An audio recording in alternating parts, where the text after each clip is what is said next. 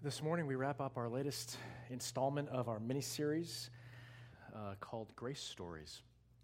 And these are stories, as we've shared over the last couple of weeks and over the years, these are stories of people who are sitting right next to you, people just like you, who have experienced healing in their hopeless marriages, who have been raised to new life through faith in Jesus Christ, who have tasted real hope and renewal, having gone through a season of dark doubts and emotional suffering or other painful losses.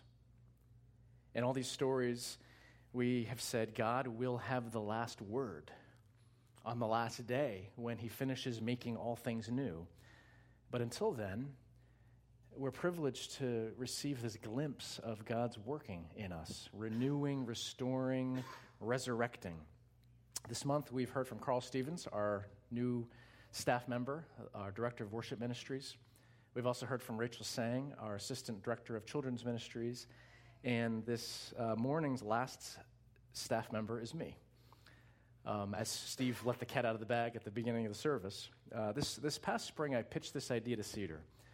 We were looking for a resurrection story, a story of new life in Christ for e- the Easter Sunday services. And um, a few people had asked, uh, weren't ready.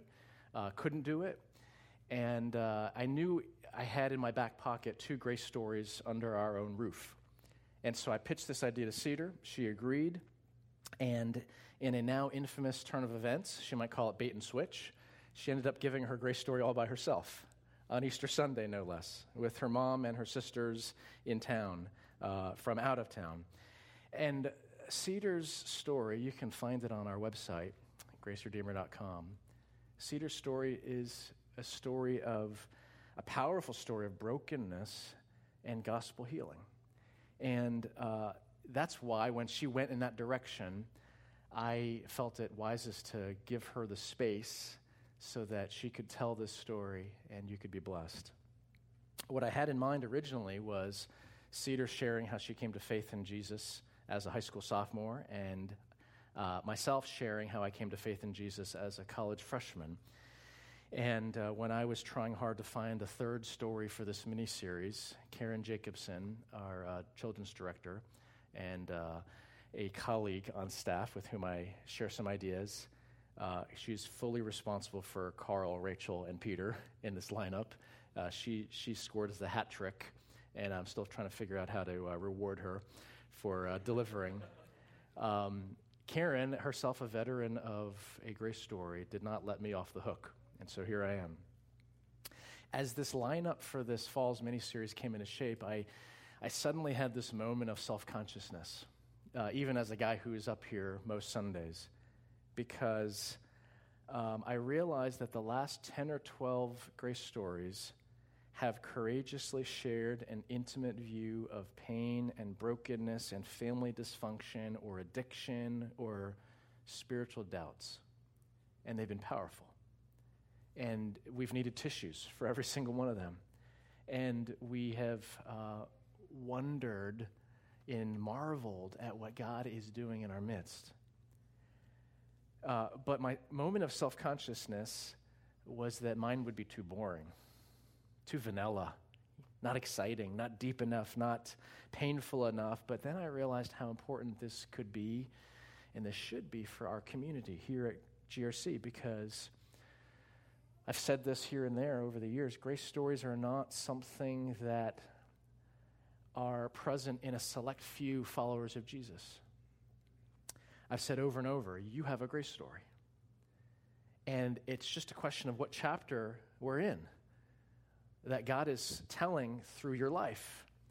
And some chapters are super exciting, and some chapters are a little bit scary and, and tear-jerking, and some chapters are just life as a follower of Jesus. If, if you're a follower of Jesus, God is at work in you, and you have something to share with others who are following him, and with those who are wondering what it's like to be a Christian. Do I have to put on this plastic face and act like everything's okay? I hope you've tasted, if you've been around, our message in highlighting these grace stories that it's far from it. These are real people experiencing real things. And so as I thought about my own grace story, I realized there are lots of other kinds of stories that are represented in our community, in our church, in this room this morning. Some of you uh, may have thought, as I have, as you've heard these grace stories, I, I just don't have a story that's that deep, that's that painful, that's going to strike people with such an impact.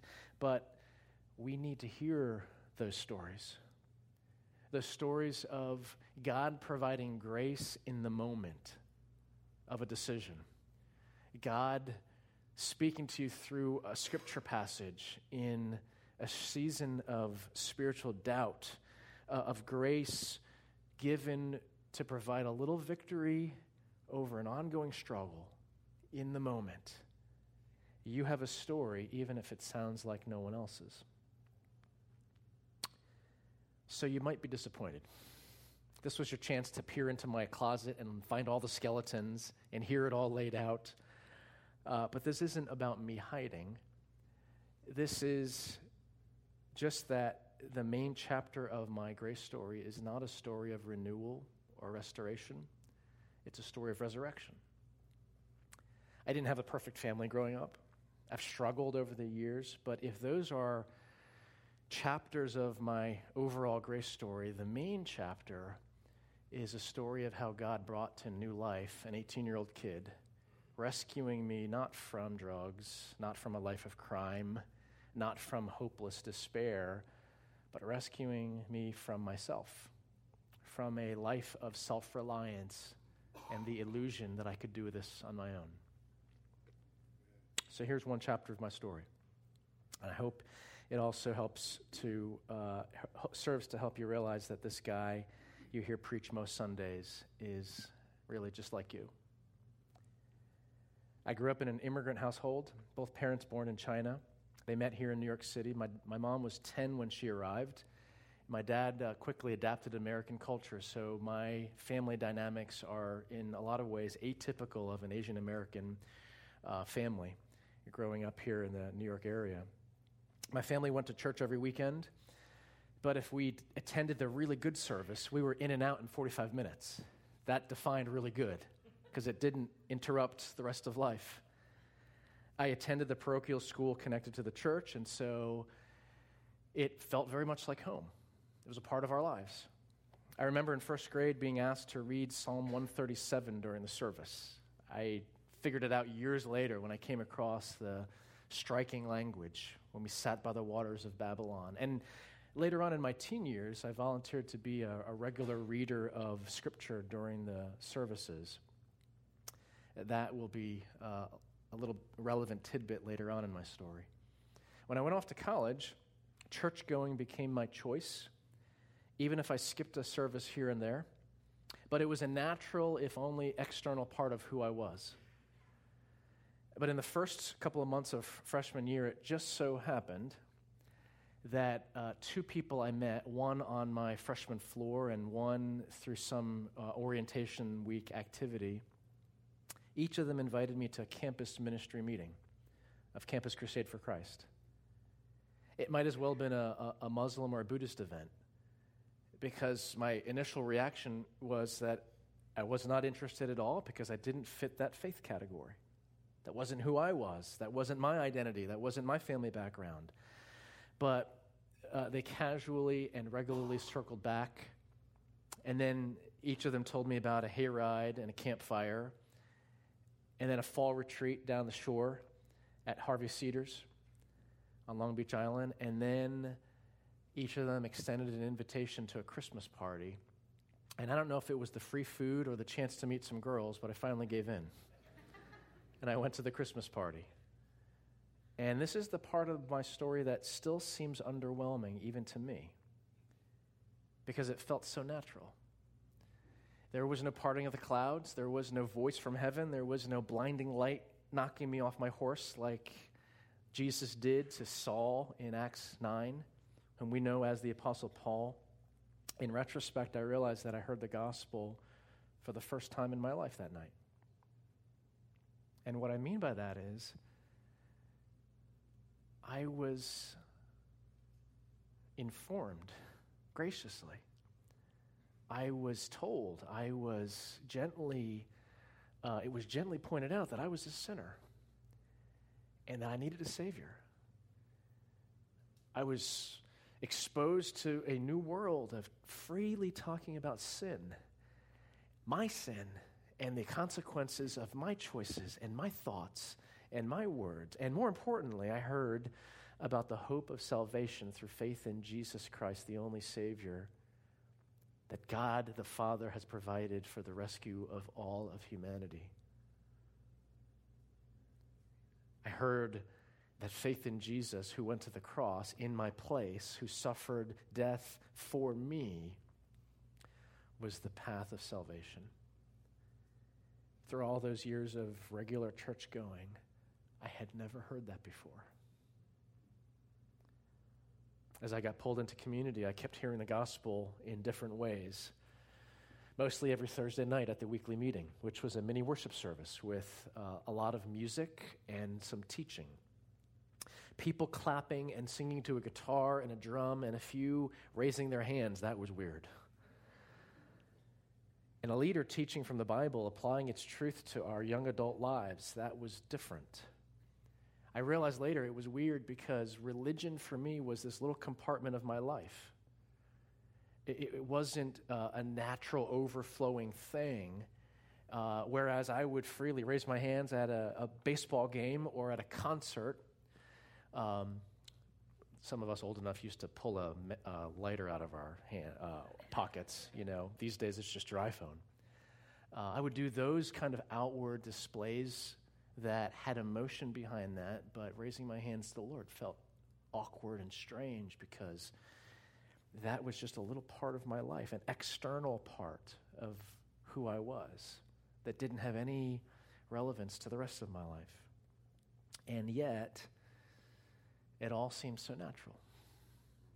I can't tell you a time and date, but I can remember sitting on the edge of my bed on the twenty-fourth floor of the high-rise East dorm, late at night, praying all by myself, saying something along these lines. Lord, I see my sin and my need of a Savior. I want Jesus to be Lord of my life, and I trust you, Jesus, as my Savior.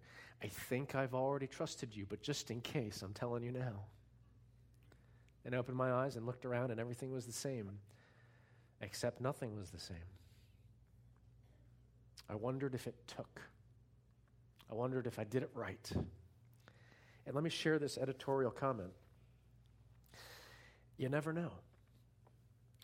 I've heard so many of your stories, so many along these lines. I, I trusted Jesus when I was eight or, or when I was twelve, but it wasn't until I went on that retreat. It wasn't until I went to college and joined the campus ministry. It wasn't until this crisis of life when I had these deep questions or had this conversation with a mentor when my faith became my own, and I really started growing in Christ. You never know when the beginning is. But this is why the Apostle Peter in Second Peter chapter one urges people to constantly pursue growth in Christ, and he adds this: make every effort to confirm your calling and election. He doesn't say that to introduce doubt, to constantly cause us to wonder if we have salvation or not, wonder if, you know, uh, God has abandoned me or not, if I've if I've been good or not. That, that has nothing to do with salvation. The Apostle Peter is sharing this to discourage spiritual complacency that can so easily be a sign of immature or imposter faith. I was invited to join a guy's Bible study. I started reading the Bible for the first time in my life. And I didn't know it at the time, but I was getting discipled by an older student and by a staff member. I started, uh, when I started reading the Bible, First Corinthians chapter two was one of the earliest passages that really struck me. And it says this: "This is what we speak, not in words taught us by human wisdom, but in words taught by the Spirit, explaining spiritual realities with Spirit-taught words. The person without the Spirit does not accept the things that come from the Spirit of God, but considers them foolishness and cannot understand them because they are discerned only through the Spirit." As I shared earlier, I regularly read the Bible during worship services through my teen years. But none of it ever struck me as spiritually or eternally relevant. None of it ever got deeper than skin deep. It was religious literature. And my reading of the Bible during worship services was not much different in my mind, not that I thought this at the time, I later realized this, not much different than if I were asked to stand up and, and read Greek poetry or Ralph Waldo Emerson. What was the difference now? Paul says in Romans chapter eight, if anyone does not have the Spirit of Christ, he does not belong to Christ. Well, now I belong to Christ. And therefore, God the Father gave me the fullness of God the Spirit in me. And now, with the Spirit, as First Corinthians two puts it, I could understand and accept the things that come from the spiritual, from the Spirit of God, because they are discerned only through the Spirit. Words of Scripture became words of life, the very words of God, ultimate truth. And if I were to review my path to conversion, I'd say this. I was raised in mere religion, going through the motions surrounded by words and symbols, but no sense, no explanation of why, no understanding of my responsibility for personal sin, and certainly no pointer to the only hope of humanity in the substitute death of Jesus. I heard just enough about God to think I was fine, tucked away in a pew in a church on a weekly basis. And some of you may be coming to church here thinking the same thing. I go to church, and therefore I'm fine. But I wasn't fine. I was totally lost. How did God draw me to himself? Through the invitation of friends. It wasn't a complicated process of evangelism. These two girls who had befriended me during uh, freshman orientation and on my dorm room, they, they weren't seasoned, trained, experienced defenders of the faith. They simply said, why don't you come sometime and join us? Why don't you come on uh, to a, a Christmas party? Why, why don't you come and see? Just like Philip going to Nathanael in the beginning of John's Gospel. Philip telling Nathanael about Jesus and then very simply saying, come and see. Come and see. Invitation is one of the most straightforward and simplest means of evangelism that every one of us can engage in. I've been a follower of Christ now for twenty-seven years. But don't be misled into thinking that my pastoral profession means I'm any better at this than you are. Following after Christ. Walking with Christ is a constant battle for priority of time to spend in God's Word, for priority of attention to give to prayer, for attentiveness to the Spirit who keeps showing me my sin and reminding me that my sin has been paid for by Jesus and therefore I'm free, I'm forgiven. There's no guilt. Resurrection power raised me to new life in nineteen ninety-one, and resurrection power is still at work renewing me in the inner man. God rescues people, he surely does, who are far from him, but he also rescues people who are tucked away in a pew, sitting in church every weekend, who think they're just fine because they're good people, but who still desperately need salvation. This is my grace story.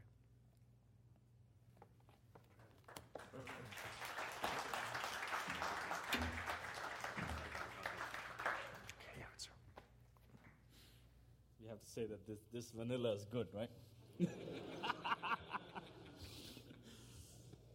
Father, thank you.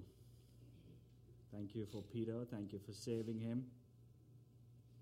Thank you for your grace. Thank you for your mercy on us. We don't deserve any of this. But you, in your great love and great mercy, have called us by name. You've called Peter by name. Thank you for giving him, giving him to us in this community for these many years. We pray that this will be a blessing to many. and we know he is a blessing already to us. We ask this in Jesus' name. Amen. Amen. Thanks, bro. Do it, Peter. So Peter asked, like, are you up for a gig? I said, yeah, I'm up for anything. You know, the guys who know me will. And uh, it was a time to share the word of God and uh, uh, kind of reflect on Peter's story. And uh, we're going to do that in about ten, ten, fifteen minutes uh, this morning. You know, he, he made a comment, this was your one chance to peer into my closet and see all the skeletons. Um, we love that, right? If you look at, you know, if you look at the movie scene, we all go to movies, which is a thriller. You want to be blown away. You want to get those goosebumps. I actually did some research. Um, the three top movies, Beauty and the Beast, they grossed uh, one point two six billion dollars. Woo! The Fate of the Furious was close, one point two three billion dollars. Despicable Me. If you want a list of movies to watch, I gave you three. It's they almost grossed a billion. You know, the world wants to go to the movies, and, and I'm not saying movies are bad, but we go there for the excitement, the thrill, and we want to, you know, we want to kind of see and enjoy that. You know, in a quaint town called Bethlehem, everybody was sleeping. But two thousand years ago, there was somebody who was born. Only the shepherds got all the jazz and music, but nobody else got it. It was actually in a in a cave. There was no pomp, there was no splendor. Christ was born. He changed history. In fact, history is his story. He split it. There is no carpenter that has split history. Do we find one? There's only one that has split history, and that is Jesus Christ. So, all of us have a story, as Peter said. And God is doing his mighty work. Slowly, without spotlight, without all this music, but he's he's creating something of value, which is invaluable because it's him who's creating it for himself through us. Probably after some years, Peter will tell his "Have mercy on me, Lord" stories. What do I mean by that? In the last thirteen years, he's had enough to have mercy on him. After G R C. So God has a way to balance. You know, he gives a quiet life, then he says, okay, now you're ready. Get all this, you know. Get all the pain. Get all the sleepless nights. Get all the phone calls. Have no weekends. But prepare for his ministry. God has a way to balance it. I'm sure he'll share it in, in some years from now. But let's look into the Word of God this morning for a few few brief moments. And the reading is from John chapter eleven. Sorry, John chapter twenty, verses eleven to eighteen. I'm going to read. Uh, if you have the Bibles in the pew, it's from eight hundred eighty page number. John twenty, eleven to eighteen. Now Mary stood outside the tomb crying. As she wept, she bent over to look into the tomb and saw two angels in white seated where Jesus' body had been, one at the head and the other at the foot. They asked her, "Woman, why are you crying?" "They have taken my Lord away," she said, "and I don't know where they have put him." At this, she turned around and saw Jesus standing there, and she did not realize that it was Jesus. He asked her, "Woman, why are you crying? Who is it you are looking for?" Thinking he was the gardener, she said, "Sir, if you have carried him away, tell me where you have put him, and I will get him." Jesus said to her, "Mary." She turned toward him and cried out in Aramaic, "Rabboni," which means teacher. Jesus said, "Do not hold on to me, for I have not yet ascended to the Father. Go instead to my brothers and tell them, I am ascending to my Father and your Father, to my God and your God." Mary Magdalene went to the disciples with the news, "I have seen the Lord," and she told them that he had said these things to her. Let's pray. Father, thank you for Peter and his story that you are writing. And all of our stories are being compiled into the great story that you're writing. Each a chapter of redemption, restoration, resurrection, and renewal. Open your word to us this morning. Do a work in us that is eternal. We ask this in Jesus' name. Amen. One of the lines Peter said was, the main chapter is a story of resurrection. It was a funny story behind this, because when Peter said it, I started to say, okay, Lord, which which book, which chapter do I pick? You know, is there anything that you have on your mind? And and the Lord focused on, on this. And I said, it's not Easter. You know, this, this is an Easter passage. And lo and behold, I read Peter's uh, testimony, and it's like, this is a story of resurrection. So I know which one it is.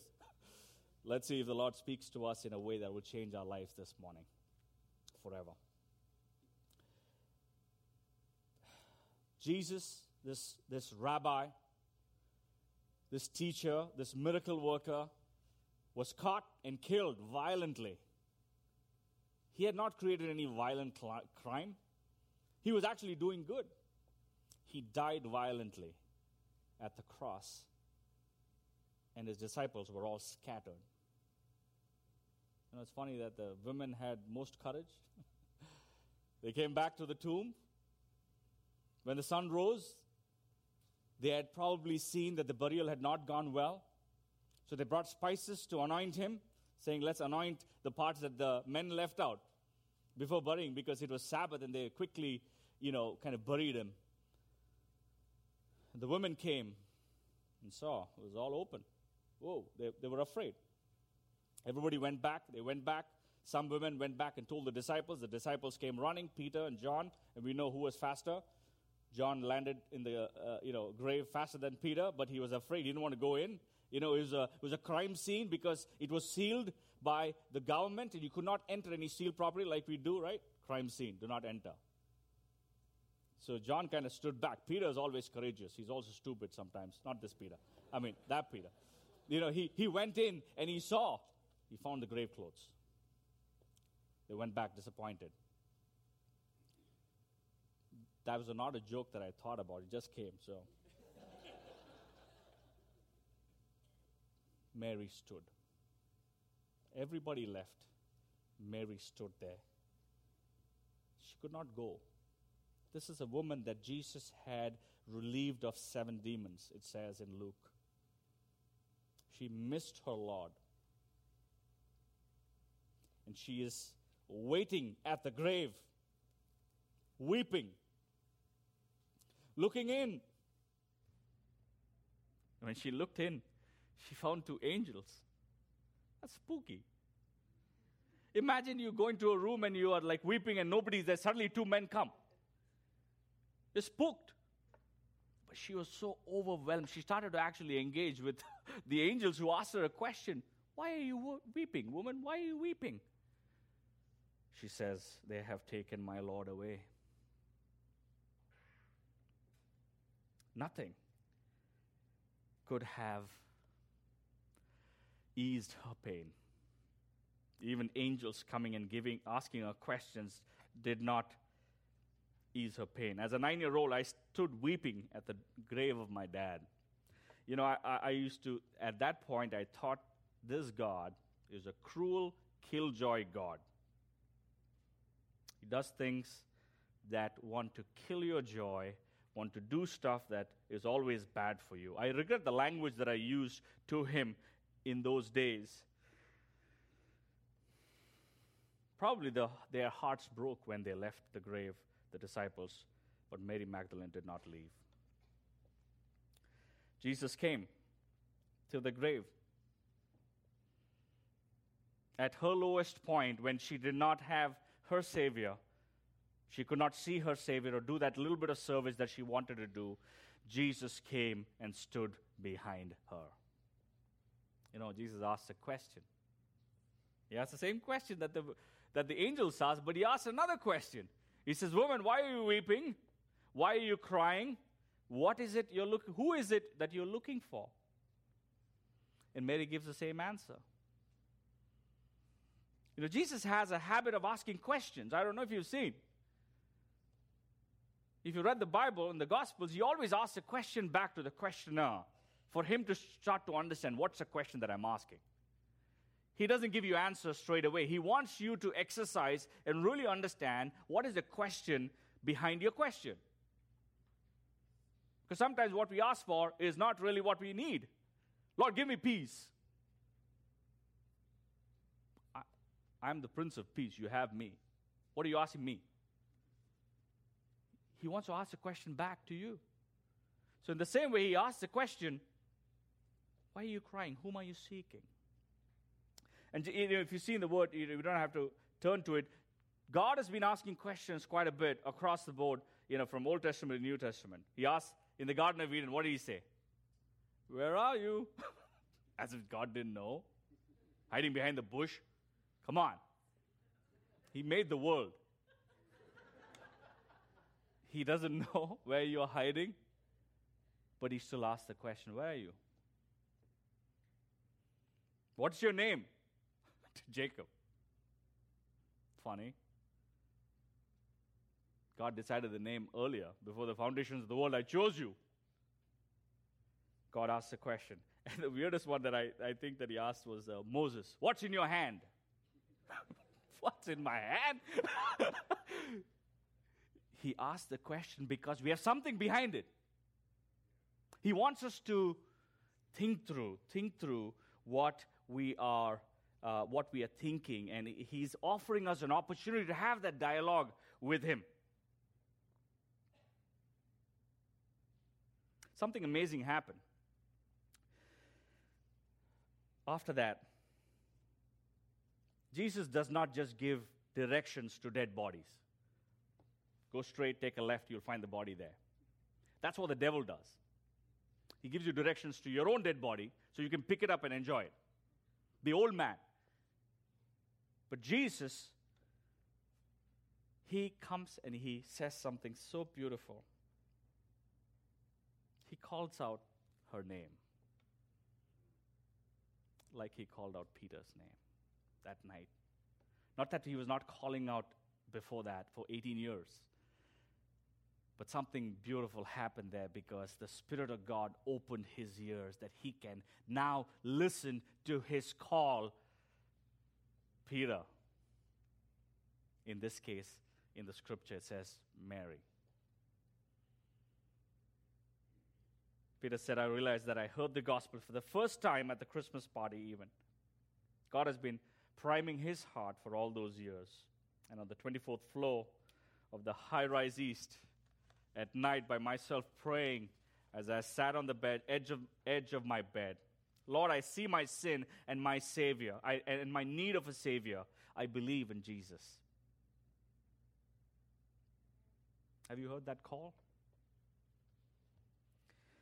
Have you heard that call? Heard that voice call you by your name? Peter responded. Mary responded. How about you? There are many instances that people respond. You see in Exodus chapter three, verses four. Let's read it quickly. It's on the screen if you want to read it. It says, uh, "The Lord saw, uh, and the, when the Lord saw that he had gone over to look, God called to him from within the bush, Moses, Moses. God called him. He didn't want to go. Like we said, what's what's in your hand? He had the stick. Forty years of being a shepherd. That's all he knew." He said, this is precious. I want to keep it. Lord said, throw it. No, he won't throw it. I want to keep it. Lord said, throw your stick down, see what you're holding. Moses became a great leader of the Lord. And the one who was so insecure and was ready to take care of the sheep, he took care of millions of people. Crossing, helping them cross all the way from Egypt. In fact, the funny thing is that the Pharaoh of Egypt versus Moses' staff, the staff brought him down to his knees. That's all you need, because the one behind you is more important than what you hold. God brought Pharaoh down to his knees with a staff. That's the power of God. Read in Samuel, Samuel chapter three, verses eight. A third time the Lord called Samuel, and Samuel got up and went to Eli and said, "Here I am," and called me. You see the story of Samuel, young man in the temple. He was doing the chores of the temple. He called out to him, "Samuel, Samuel." He didn't even recognize the voice. He had to go back to Eli to say, "You calling me?" He hadn't heard the voice of God till then.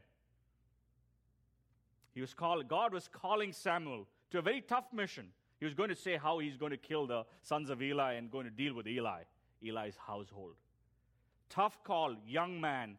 He opened his ears up and gave his life to Christ, uh, gave his life to God and service of God. Another story we see, Zacchaeus, Luke chapter nineteen, verses five and six. It's an interesting character you should read when you go back home. It's a, you know, he was a chief tax collector of the district.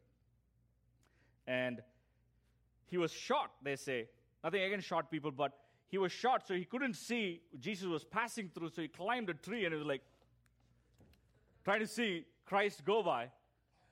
He couldn't see, so he climbed up a tree, sycamore tree, and he, and, and he was looking. And Jesus came right at the tree and said, "Zacchaeus, come down. I want to, I want to dine with you this evening."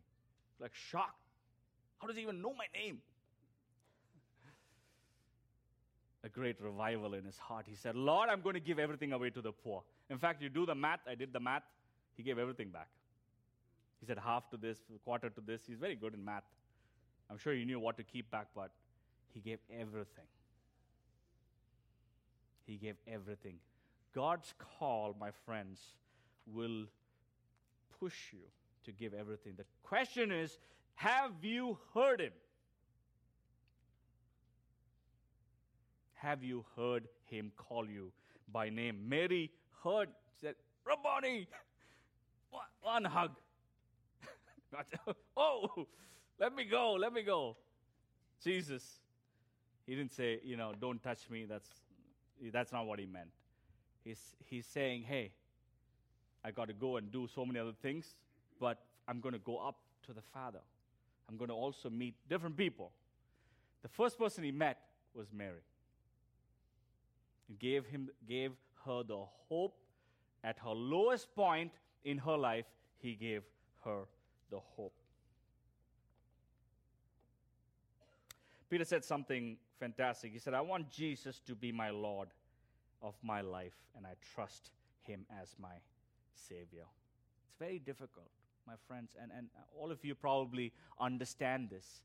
Being Lord of our lives is the most challenging. Everybody wants a Savior. Nobody wants him to be Lord. You know why? Because we want to be Lord of our lives. We make decisions. We know better. In fact, like Mary said, "Tell me where you've laid his body. I will go get him." We give suggestions to God. Through our prayers, we give him suggestions.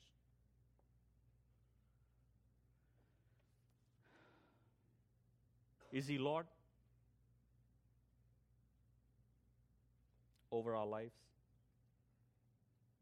He said, "Yet it seems so natural. The Spirit of God raised a dead man in Peter. So did Jesus raise from the dead. As he raised from the dead, so he's going to, he's going to resurrect our lives back up." Final thought. You have a story, even if it sounds nothing like anyone's. What's your story? Share your story as the Lord leads you to share your story. Not just in G R C, you have umpteen number of opportunities to share your story. The eighteen-year-old being saved from himself, from mere religion, from self-reliance. Are we like that? The songwriter says, "Trust and obey. There is no other way. To be happy in Jesus is to trust and obey." Some of us have dragged our feet, given excuses like Moses did. Some of us, some of us are fearful like Samuel. "Ooh, what will Eli think? You know, God has revealed the story to me." We're fearful to share our story. We're fearful to even say we go to church. We're fearful to even say we love Jesus and we follow Jesus. Let the Spirit of the Lord work in our hearts and minds this morning. As Paul said in Galatians two twenty, I have been crucified with Christ, and I no longer live, but Christ lives in me. He said elsewhere, for me to live is Christ in Philippians, and to die is gain. Are we living, or is Christ living in us? It need not be dramatic. But when Christ comes, drama is but inevitable in all of our lives. Shall we look to the Lord in prayer?